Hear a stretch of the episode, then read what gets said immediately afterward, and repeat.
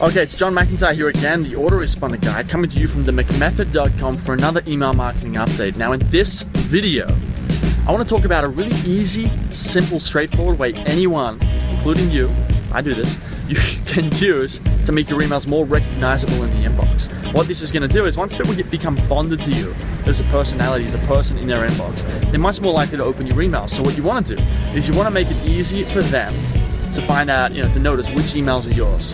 Because then if they, assuming that they enjoy receiving your emails and you send them valuable content, they're to want to open. Okay, so here's what I do. Of course, you got the from there. I'll talk about that in another video. But what I want to talk about today is basically you can add like a little code at the uh, front of each subject line. For me, that means I've got that, uh, there's a bit of a bracket like this, and then, you know, either side, and then I have the code for my site. In my case, it's MM for McMethod. Okay?